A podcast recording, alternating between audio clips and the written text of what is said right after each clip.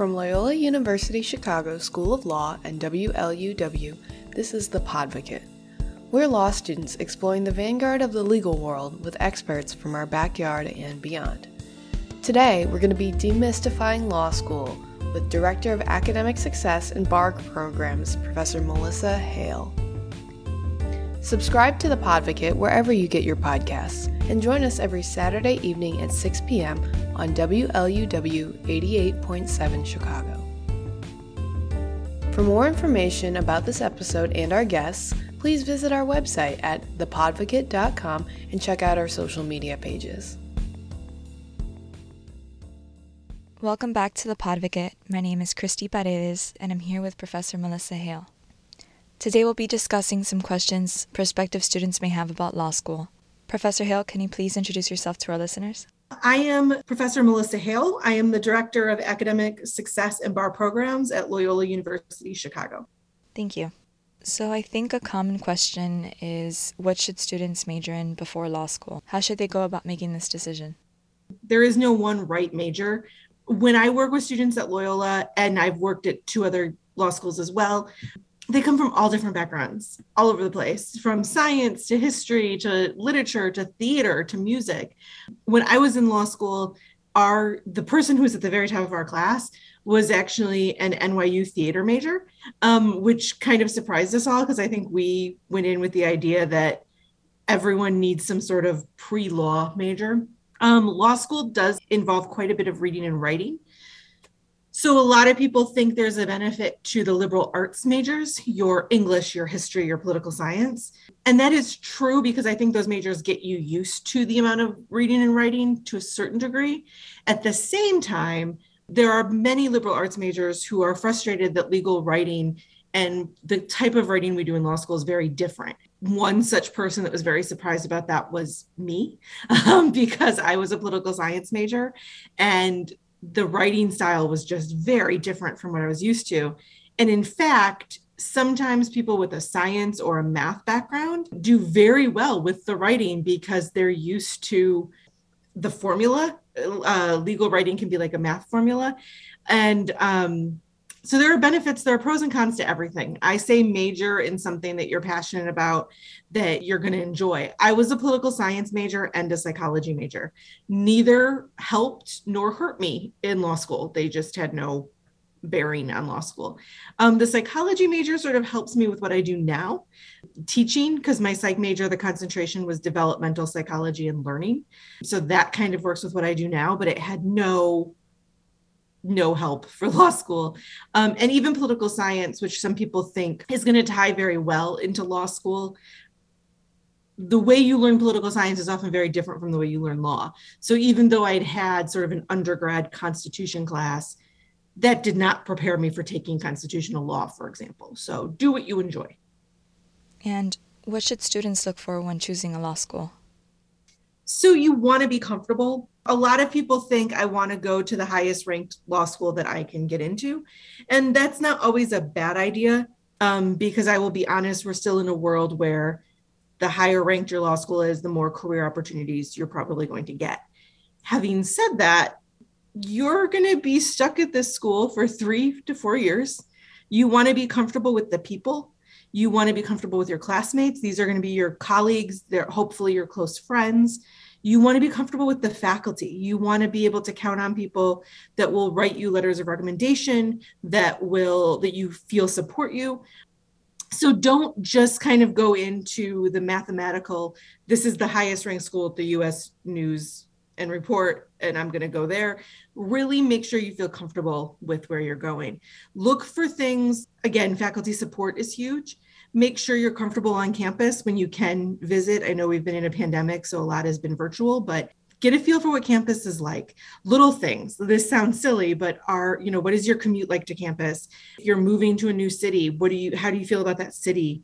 Are you going to enjoy yourself or be miserable for three years? Talk to alumni alumni that will be honest with you. Um, and you know if a lot of alumni you speak to are very comfortable kind of being a cheerleader for the school, that's usually a good sign. And you can kind of tell when you talk to them if they have reservations or if they're trying to be diplomatic about something. Maybe that's not such a good sign. Um, talk to students who are currently enrolled What are they like? Are they welcoming? What do they have to say about the school?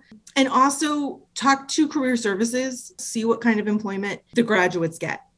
Because that's a big thing. Like, oftentimes, depending on what kind of career you want to go into, and that might change based on before law school, your first year of law school, your third year of law school, you might change your mind multiple times, but kind of start looking at the path that you might want to take and look at where those lawyers have gone to school. And it's not always, again, just go for the highest rank. There can be other benefits. For example, Loyola has a really great health law program.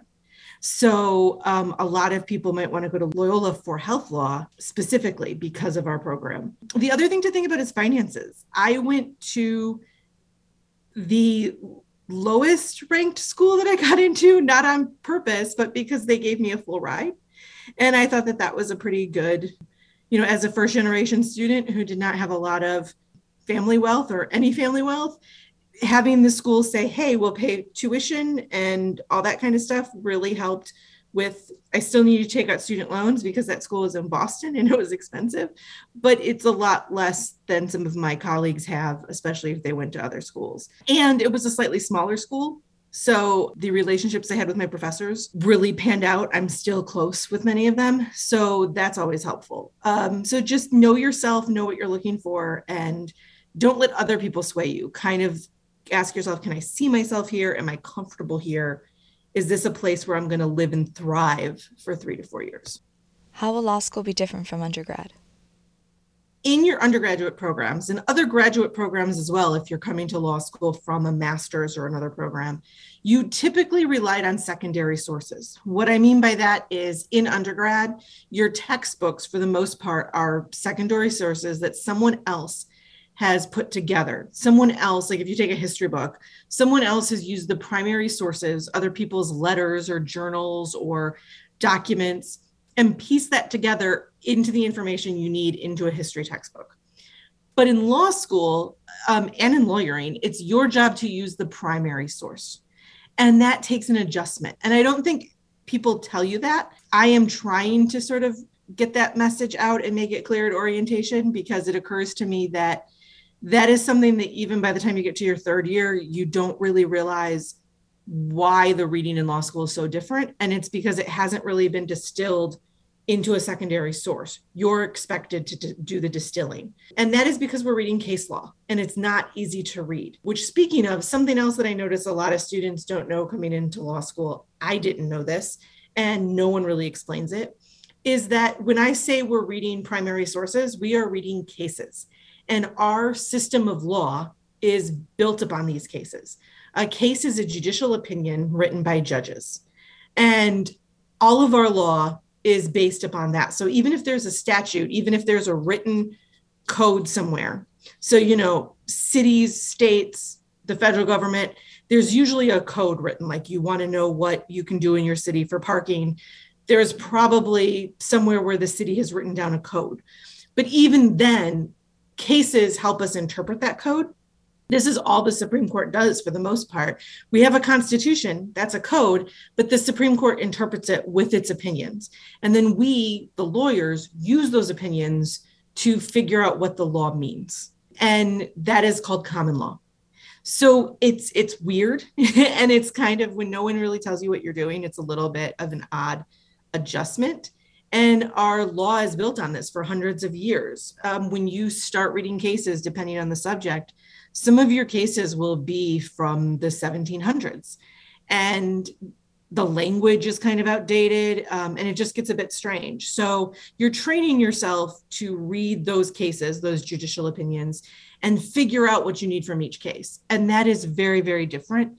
But the reason we do it is because that's what lawyers do. So um, we can't just tell you, here is the law because that can change and we might not be able to cover everything that you'll be practicing. So we have to teach you how to find the law yourself um, and look for it which is frustrating um, but you do get there. You will it gets easier and easier. The first case i read i wanted to cry because i thought that i could read and i, I remember thinking to myself why is this taking so long? Why don't i get this? I thought i was good at reading. Um, but by the time you're into a few cases, middle of your first semester, definitely by the end of your first semester, it's getting easier. The other main difference is typically there's one exam that determines your entire grade. This is not a great thing because usually you don't have a way to kind of test yourself, right? If you're used to exams every month or every couple of weeks to kind of test your knowledge, waiting till the very end to see if you're sort of on the right track is not ideal. Some professors, this depends on the school as well as the professor, are starting to use midterms and quizzes. However, even if you have a professor that uses a midterm or a quiz, they're not always weighted that heavily, meaning they'll, they won't, they'll either be a practice, like they'll say, oh, the midterm doesn't count for much or it's only 5% or something to that effect. Still take it seriously because that's the only way you have to really gauge how you're doing and figure out how you're doing in that subject. And the feedback or meeting with your professor to talk about that feedback is a great way to see if you're on the right track because again, most of your grade, if not all of it, depends on that final exam. Depending on the student's background, they may or may not have been graded on a curve before. Can you please explain how that works? Yeah, the curve just so every law school has a different curve. Some have done away with it entirely, though most, I would say 90% of law schools still use some curve method. It essentially means that you are graded against the other people in your class. So when the curve is set, there is typically, it will say a certain percentage of the class has to get an A, a certain percentage has to get a C, and the bulk of the percentage has to get a B, for example. It's slightly more complicated than that. I don't have our exact curve in front of us, but it's sort of like if you look A, A minus, B plus, B, B minus, there's just a certain percentage of each of the class that has to get that grade. The reason this is important is because you're not really competing against the other people in your class, but you are a little bit in the sense that not everybody can get an A. That's the bad news because not everybody can get an A. Ultimately, there has to be a group in the class that's doing better than the rest of the class. The flip side of that is if the exam is really difficult, or if there's kind of you know a tricky set of questions, or no one's doing great, everyone can't fail. so just like everyone can't get an A, um, if the, you know, I've seen classes where people come out and they're just horrified at the exam question or they feel like no one really got it. In that case, you're the curve is helping you because you know someone has to get an A, and maybe that A isn't a perfect answer. It's just the best out of the class. Um, and most of the time, I think the curve helps people because it means that the bulk of the class is getting a B or a C, um, depending on the school you're at. At Loyola, I think it means the bulk of the class gets like a B or a B plus in that range. Um, and that sometimes helps you. But that's off, also a little different from undergrad and takes some getting used to. And I recommend that you don't worry too much about the curve because if you do, you never know how other people are doing. You never know what's going to happen with the grading. You kind of have to just focus on doing the best that you can do um, on your exams and in your studying and hope that it kind of shakes out accordingly. You touched on this before, but can you please tell us more about the case and Socratic methods and why they're still used today? Yeah, so the case method is kind of what I was talking about before with all of our law comes from cases or judicial opinions. So, and they come from appellate opinions, which is also tricky because it's something you don't see on TV. And if you are like me and you were a first generation college and law student and had never met a lawyer and was sort of only going by what you saw on TV, um, the idea of an appellate opinion was new and different. What that means is that if um, I sue Bob, Bob and I go to trial, we have kind of what you see on TV with the judge and maybe a jury. Then, if I lose, I can appeal that and I appeal it to an appellate level court. And um, at that point, we don't have witnesses. We don't really focus on the facts of the case. The appellate judges, their job is to decide did the trial judge use the right law and interpret that correctly? So, most of the opinions you read in law school are appellate opinions. They're written by appellate judges who have reviewed a case and, and they're not looking at the facts. They're not deciding if Sally ran the red light or anything like that. They're looking at did the court apply the law correctly? And why or why not? What does the law mean? So you read those to determine the law. Some like contracts typically starts with cases from the 16 and 1700s, so does property. So you really build on these cases. So even though a case might be 100 years old, there might be something we still use from it today. The Socratic method means that the law professors, some of them are getting out of this habit, but not all. It's still a common law school um, teaching method, although it's not as scary as it's presented on the paper chase and stuff like that. Um, professors will call on you. They will say, Miss Jones, can you tell me what the holding was in this case? And that can be daunting, especially the first couple weeks when you're not even sure what a holding is. The good news is you're not being graded on this. It's class participation. You're not being graded if you're wrong. If you answer the wrong holding, no one's holding it against you. Students often feel very anxious about it because they're worried, they're embarrassed, or there's just a lot of pressure. Your other classmates don't care because they're worried about their own answers and, and how they did in the case. And I can guarantee I am 15 years out of law school. So my first year was 17 years ago. I remember the first time I was cold called, but I don't remember anyone else's answer. And no one that I went to school with remembers mine. And that's not just because it's been over a decade. I can guarantee that by the next day, no one remembers who got something wrong in class. It's all kind of your own your own pressure on yourself. There's no reason to be embarrassed. The point of class is to understand the cases and understand what you didn't get reading on your own. Otherwise, we would just hand you these books and say, good luck, come back for the final. So, the point of class is to clarify what you didn't understand. So, getting the wrong answer when you're cold called is not a big deal. Even your professor, I can't speak for every single one. Every law school has at least, I think, one professor that's a little bit cranky, but 99% of us, we are rooting for you. We are not judging you if you get it wrong.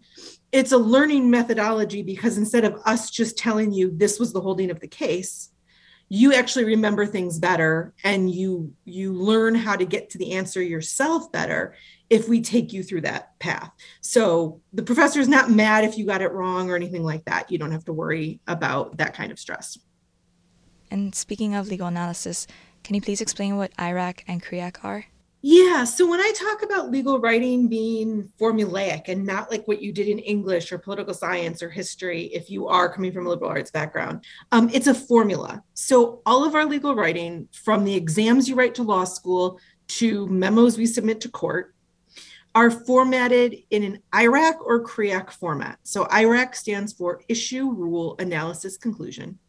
CREAC is conclusion, rule, explanation, analysis, conclusion. They're both the same thing. They just, I, I like to look at it as they're both the same basic recipe. Um, they just have slightly different flavoring or different frosting. I like to bake. So that to me, it, they're both cake recipes. They both just have different frosting. The basic concept that is that is similar in both is you're setting out a conclusion or an issue, which is the problem you're trying to solve then you're giving the rule the rule that you're using to solve this problem. Then you're applying facts to that rule. So when i say it's a formula it's very formulaic like a lab formula if you have a science background. I don't but from what little i remember of sort of science and math classes you have a formula. I like to think of algebra and stuff right? You have a formula you need to apply and then you show your work. So that is what legal writing is. You're just doing it in sentences instead of numbers. Similarly, I like to look at it like a lab report. If you go into a biology lab, you might have a hypothesis of what you think might happen. Then you're applying your rule, and then you're applying what you're doing in that lab. Legal writing is kind of the same, and it gets tricky if, you, especially if you have a liberal arts background. If you were an English major, if you were a history major, I would. I, I have a good friend who is an English professor, and I would never show him any of my legal writing ever at all. Um, it's not what we would consider good writing, depending on your background. So it's an adjustment. It takes a while to get used to. I remember my very first legal writing class, I got a C. And I was I thought I was a good writer. Like I had I had never seen a C on a written paper that I had that I had turned in and I remember being so horrified. And um I think we were all kind of in the same boat. Like the classmates started talking, and we realized that none of us did great. And it wasn't because we were doing anything wrong necessarily. We were just getting used to that writing. Um, because I like to bake, I like to compare it to, you know, I have a great recipe for like a normal chocolate cake, like a chocolate sheet cake that you just, you know, is round and you put the frosting on and it's a birthday cake. And I really like it. And so do other people. But I wanted to make a rolled cake, like a Swiss roll cake or a Yule log. And I was like, I'm just going to take that recipe and I'm going to roll it. Did not work. It fell apart. It was too fluffy and not dense enough to roll, and it just fell apart. That didn't mean that my recipe was bad or wrong or it wasn't delicious. It just meant that it wasn't appropriate for this type of cake. So I, again, I like my baking analogies, but I want, if you're coming into law school, remember that some of the things you learned before law school, maybe about your writing specifically, it's not bad, it's not wrong, you're not doing anything wrong. It's just not appropriate for this context. So you're learning a new skill, a new recipe, and that's fine. It just takes some getting used to. What are some common mistakes law students make in their first year? Unlike undergrad, and I, am going to say other programs as well, although every sort of master's program, I just recently had a student who was also a doctor. So I can't speak to everybody's background in all programs. But unlike most undergrad colleges, it very much is a marathon and not a sprint. We are often used to you have a quiz or a homework assignment due in certain classes. So you manage your time based on that. In law school, no one's checking up to make sure you did your reading and that you're on track. No one's checking in to make sure you're studying correctly. Um, so you have to do it yourself. And that can be really tricky. That can be a tricky time management issue. And you really have to learn to kind of set those goals for yourself since you don't have to turn in anything. When you read your cases and you brief them, and briefing just means you're taking notes on the cases you read, no one's asking you to turn those in. No one's checking to see if you did it. So you really have to apply yourself to your own time management and checking in on yourself. And that can be really tricky. Most people that go to law school, I think, are good students to begin with. And, but even then, um, it's tricky because we're very much used to other people setting deadlines. The other mistake that people make is not doing enough practice there's a lot of pressure to kind of memorize all the law, memorize the cases you read.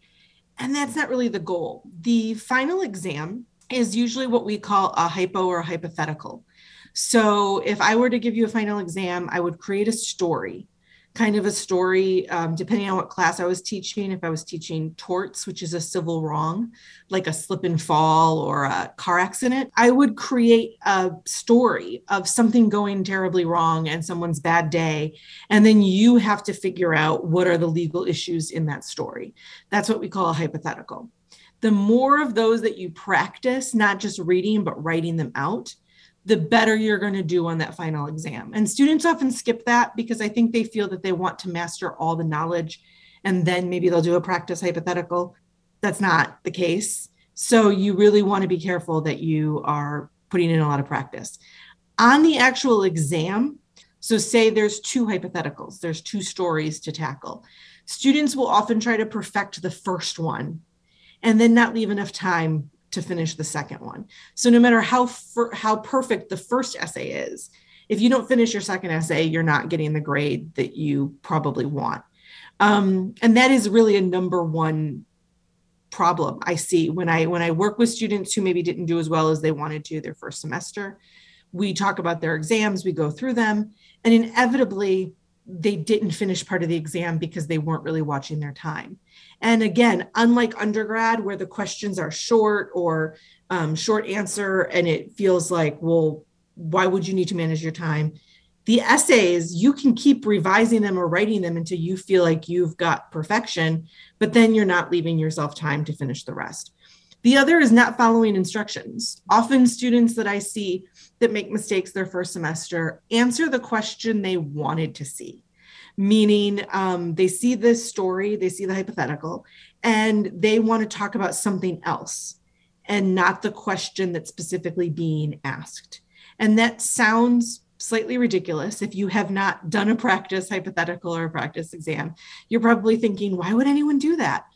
The stress of the exam, and plus seeing a lot of things in the story that you want to talk about, it gets exciting because you're like, I know what that is. I know that law. I want to talk about it. But if that's not what's being asked, that's not going to help you. And then just not having enough clarity in the answers, not being clear about what you mean. So, a good example, I always use this example of a pool. I once gave a contracts hypothetical um, to my students as like a practice midterm. And I said that the homeowner was hiring a company to install a pool. Now, the reason this was important is because in contracts, you have two sources of law. You can have common law, which we've already talked about, or the Uniform Commercial Code, which is a statute.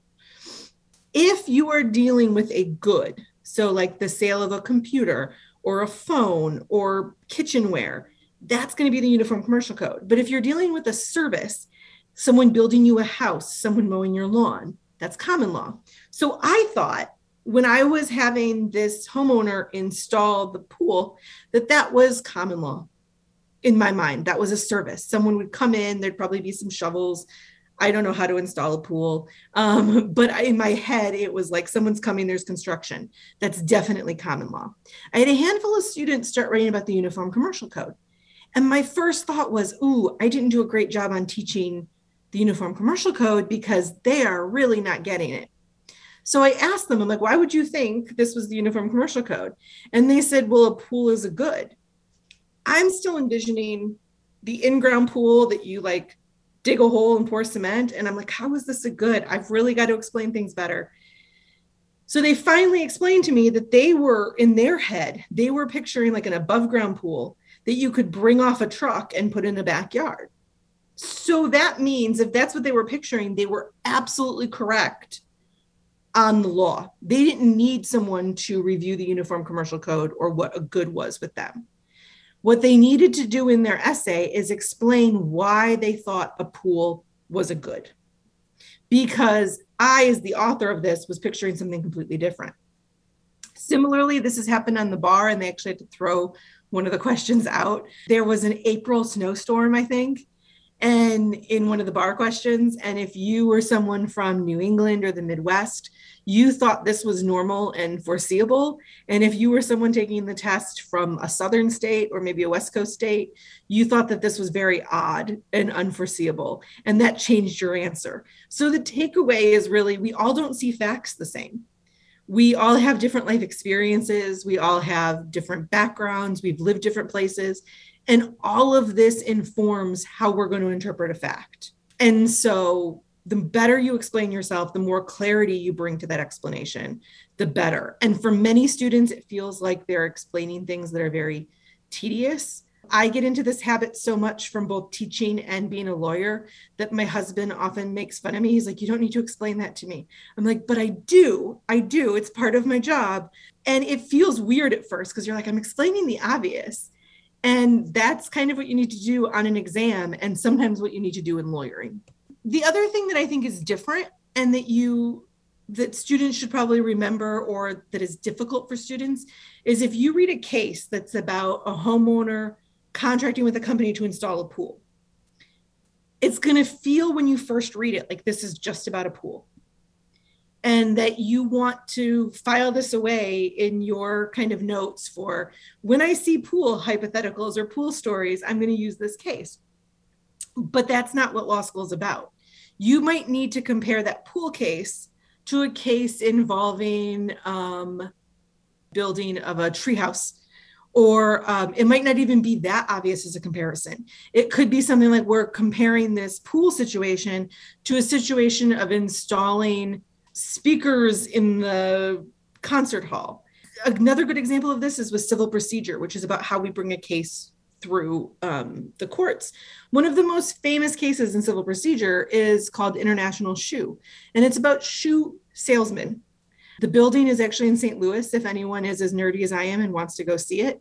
But um, it's about shoe salesmen and selling shoes. But the case is used for a concept in civil procedure that I think every lawyer uses on a regular basis, no matter what type of case they're bringing. So it's not really about shoes. And so the thing that you have to kind of learn to do when reading cases is say, yes, I understand how this applies to the shoe salesman or the pool installation, but how does this apply? How can I use this in the broader sense? How can I use this in other hypotheticals? Because when you practice law, you're never going to find that exact case on point. I remember one of my most memorable cases when I was practicing involved puppies. The puppies were okay. No puppies were harmed. It's it's all good. Um, but involved puppies. And there are no case. I mean, I'm sure there are cases somewhere out there on puppies, but in terms of finding a case on point that I needed in my jurisdiction, there weren't puppies. So I had to find cases that didn't involve puppies, but involved the same legal concept. And that is tricky. That takes time. So I would also suggest giving yourself grace with that, knowing that when you first start reading cases, it's going to feel like this is just about a shoe salesman or this is just about a pool. But there is a broader context. And you have to think how can I involve the shoe rule to cases that have nothing to do with footwear or even clothing or even selling things? How can I use this rule in a lot of different areas? And again, just like your class is there to help you kind of figure out the case. Your professor is there to help you figure out the broader context. Um, and that would be another, it doesn't really fit into a neat category, but kind of a law school tip. Go to your professors. Again, there will always be one cranky one somewhere. We can't avoid that. But 99.9% of us want to see you. We want to help you figure out the broader context and we want to work with you. So go to those office hours, talk through the problems, and say, how does this shoe salesman case apply to anything else I'm going to be doing? Can you help me walk through that? As you mentioned, students will develop new ways of thinking and reasoning, which can be a stressful process. Do you have any advice on how to prioritize mental health in law school and on how to deal with imposter syndrome? Yeah, so um, I had big time imposter syndrome. And we're not calling it that anymore. I have a colleague who's doing a lot of research on imposter syndrome, and I forgot what we're supposed to call it instead. But the reason we're trying to change that narrative is when we say syndrome, it makes it sound like there's something wrong with you. You have an illness or something. And that's not the case because almost everybody feels that way. And I think it's more prevalent if you don't maybe look like the typical lawyer. Like I had never known lawyers um, in, you know, I didn't have lawyers in my family or that were friends of my parents or anything. Um, but a lot of lawyers on TV, they didn't look like me. They were, you know, older white men. And I think so the imposter syndrome gets more prevalent the less you maybe look like the stereotypical lawyer. However, know that everybody has it. Even those that might look like a stereotypical lawyer sometimes suffer from it. And you're not alone. It's very normal. And I want you guys to go in knowing that when you kind of feel that imposter syndrome knocking on your door, just tell it to go away. And I know that sounds easier said than done. It wouldn't have been that easy for me. But I think the more you chat with your classmates and have honest discussions with them, or the more you talk to professors, like I will be very honest that I was convinced that I did, you know, did not belong in law school, that I was not going to be successful. And I will be very honest with my students and you guys that I still you know, I'm an academic. I've been licensed for 15 years and I've been teaching for over a decade. And there's still a little voice in the back of my head that sometimes wonders if someone's going to kind of find me out and realize that I um, am winging it or don't belong. And I think that that's very common. The more you talk to lawyers, the more you talk to your fellow law students, you're going to feel like, yeah, this is really common. Everyone feels like this. Um, and it's not me. There's not something wrong with me law school also kind of I, I'm, I'm trying to do what I can to change this, but and so are other people, but it's a slow change. I feel like we set you up to feel like there is imposter syndrome. And no one's doing that intentionally. It's just the way some of the work is designed. Like I said, no one really tells you what common law is. And I remember I, I don't think I fully understood what it was until the end of my first semester and no one told me no one was like hey this is what common law is and these words we keep talking about and i just thought that i was the dummy in, in, my section that was kind of afraid to ask because i just assumed everybody else knew what was going on so don't be afraid to ask um, because I'm willing to bet if you have that question, so do at least half of your classmates. Don't be afraid to ask professors or especially academic support professionals. Um, we are at almost every school. I'm here at Loyola, but I have colleagues and friends who are at almost every other law school. And if you're nervous about asking someone, we hopefully are the faces in the offices that you can go in and ask your stupid questions, which aren't stupid at all, but you feel like they're stupid, and we will answer them without judgment. Um, I'm also trying to AccessLex, which is a company, they offer a lot of free pre law and kind of 1L type of stuff. I have written for them a first year glossary, which define things like case law and brief and what is a 1L and what are these words that people are just throwing around like hypo um, that I don't know. And my goal with that is to help you guys not have as much imposter syndrome to make you feel like you got the memo a little bit. And professors will sometimes use language that we forget.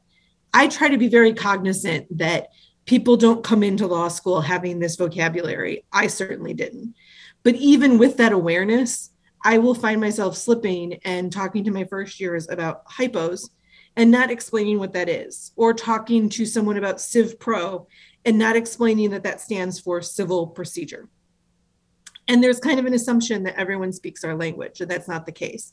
So don't be afraid to ask. There will be someone that is happy to answer your questions. And like I said, go to AccessLex. You can download the glossary that I wrote, and hopefully that will answer some of your questions that you might be embarrassed to ask. Also, for mental health, lawyers have a really, really um, high rate of things like depression, substance abuse, and suicide, anxiety. And I think for years, decades probably. We've been taught to kind of hide it, and self medicate, not talk about it. That is not and should not be the case anymore. Um, the American Bar Association, as well as every state having a lawyer assistance program, is getting very serious about making sure that lawyers are also taking care of their mental health. One, because we're advocates for other people. And I think sometimes that means we put a lot of stress on our shoulders that are, are coming from external sources, like our clients. Um, some, depending on what kind of law you're practicing, it can be life and death issues. And you need to have a really good way to cope with your own mental health, not take on so much of that anxiety also, law school is stressful. So is life. We've been in a pandemic for two years that has definitely caused a lot of trauma and stress for a lot of the population. Don't be afraid to ask for help. Most state bars, I say most because there's a, still a few out there, so you might want to check with that state bar. One of the stigmas around asking for help is that like 50 years ago, most state bar applications would ask you if you've been medicated or ever hospitalized or things like that for mental health. They do not ask that anymore. So I can tell you for a fact that the Illinois State Bar, when you apply to take that bar exam and you apply to be a member of the bar, they do not want to know if you've ever been medicated for anxiety or depression. They do not care or want to know if you've seen a therapist, even if you've been hospitalized for a mental health issue. They don't care and I, sh- I shouldn't say they don't care. That sounds really mean. It's not going to impact your application in a negative light at all. So so there are sometimes prevailing rumors especially from the older lawyers about a fear of getting help or seeking therapy or medication because of this kind of old school thought process and it doesn't exist anymore.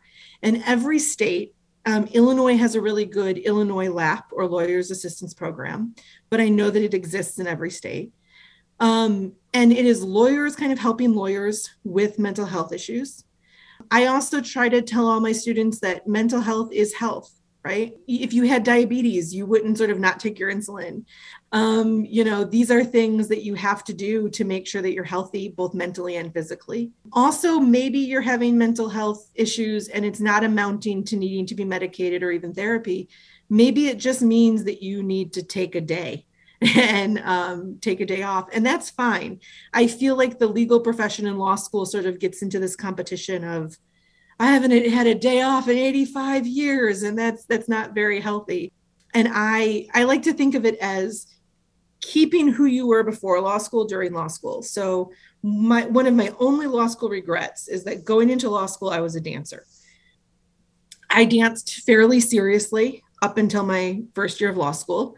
When I quit, one for timing, I could not be in a dance company and go to law school at the same time.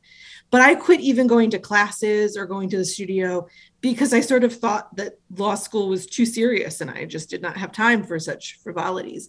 And that is one of my biggest regrets. And I have learned over the years that some people like to meditate, some people like to go for a run. I need to dance. That is my mental health kind of happy space. There is a colleague, a law professor. She was a law dean, and I think she's a professor now again, who is very well published, very well respected in her field. She is a competitive ballroom dancer. We will show up at uh, academic conferences, and she's you know, still got glitter in her hair or something from a competition. And she's like, it's what keeps me sane.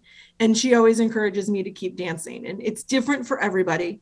Um, everyone has their own thing, but you need to keep with that. You need to schedule time for yourself, whether it's dancing, whether it's running, whether it's just having dinner with friends and, you know, having kind of that vent session. Find what works for you, but don't be afraid to get help please don't be afraid to get help. And on that note, because this is sort of mental health related, if you had accommodations in undergrad, or you have ADHD, anxiety, things that might give you accommodations under the law, by the way, this isn't just, hey, your law school is being nice and giving you accommodation. Depending on the medical or mental health condition that you have, you are entitled to these accommodations under law. And I, I work with so many students who sort of didn't apply for them their first semester. And when I asked them why, they thought that law school meant maybe they had to go at it alone or something. Please don't do that. If you have a history of accommodations, law school is not the time to give them up. And the bar exam certainly is not the time to give them up. And if you apply for them during law school, it'll be easier to get them on the bar.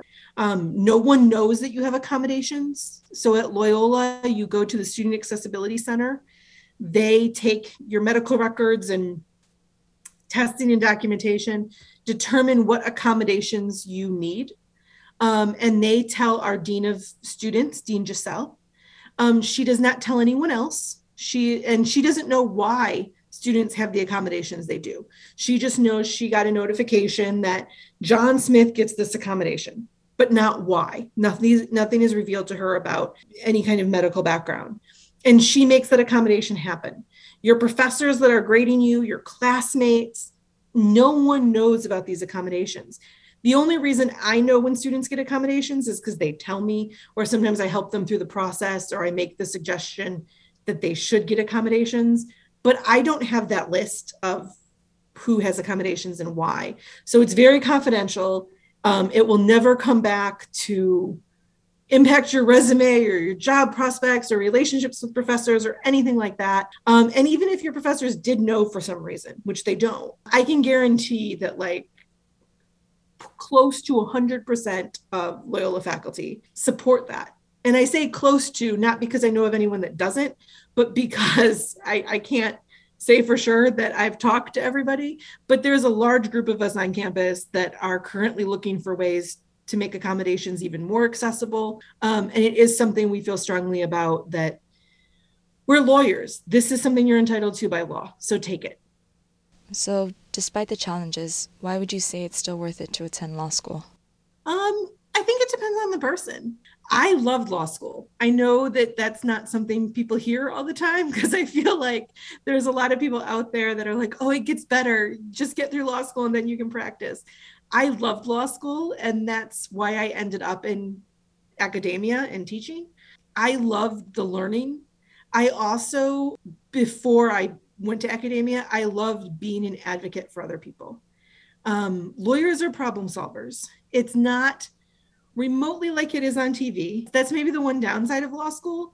After a year of law school, any TV show, movie, anything that involves a trial or a lawyer, you'll start getting incredibly angry with that show and saying that's not how it works. But it's really nice to be able to problem solve for somebody and have the skills and the resources to help someone problem solve. Largely depends on what area of practice you go into, but having that skill set I, I think is wonderful. I also enjoyed law school just because I enjoyed the way it helped me learn.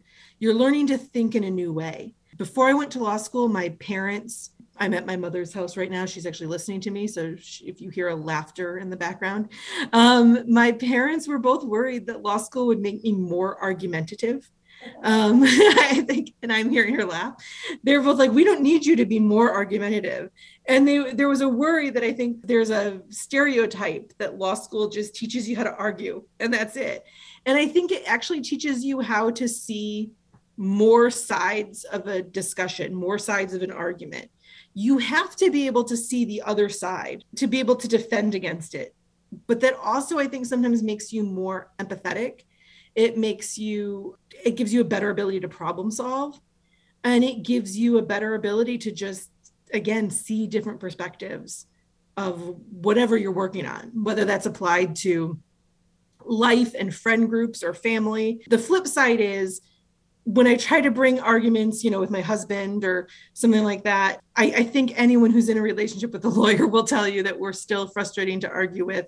We want facts. We, we, we want kind of an analysis, not just I feel this way because, but all in all, I think it was a very good experience. I also, whenever you hear lawyers talk about how they hate their job or there's always lawyers out there that say, don't do it, don't go to law school. I think they're in the wrong job.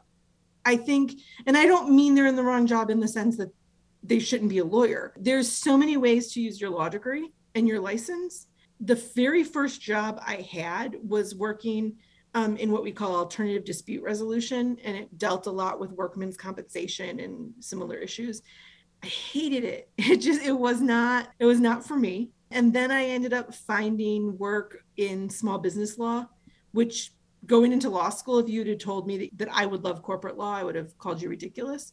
But problem solving for small businesses, like just either sole uh, sole business owners or kind of like, you know, businesses owned by two or three people, helping solve their problems, negotiate contracts, things like that i found i really loved and then i found academia and loved that even more so when you hear lawyers that just talk about how miserable their life is or don't do it keep in mind that they maybe haven't found the right fit for them. And um, they're keeping themselves miserable. And i say that in the sense that i know sometimes there are bills to be paid and things like that. So it's not always that simple.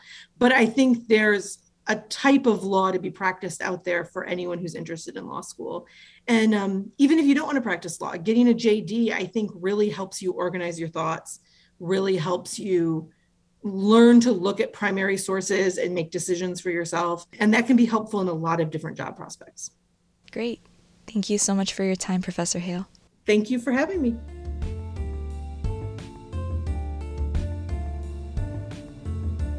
That's all from us here at The Podvocate. Thanks again for joining us today.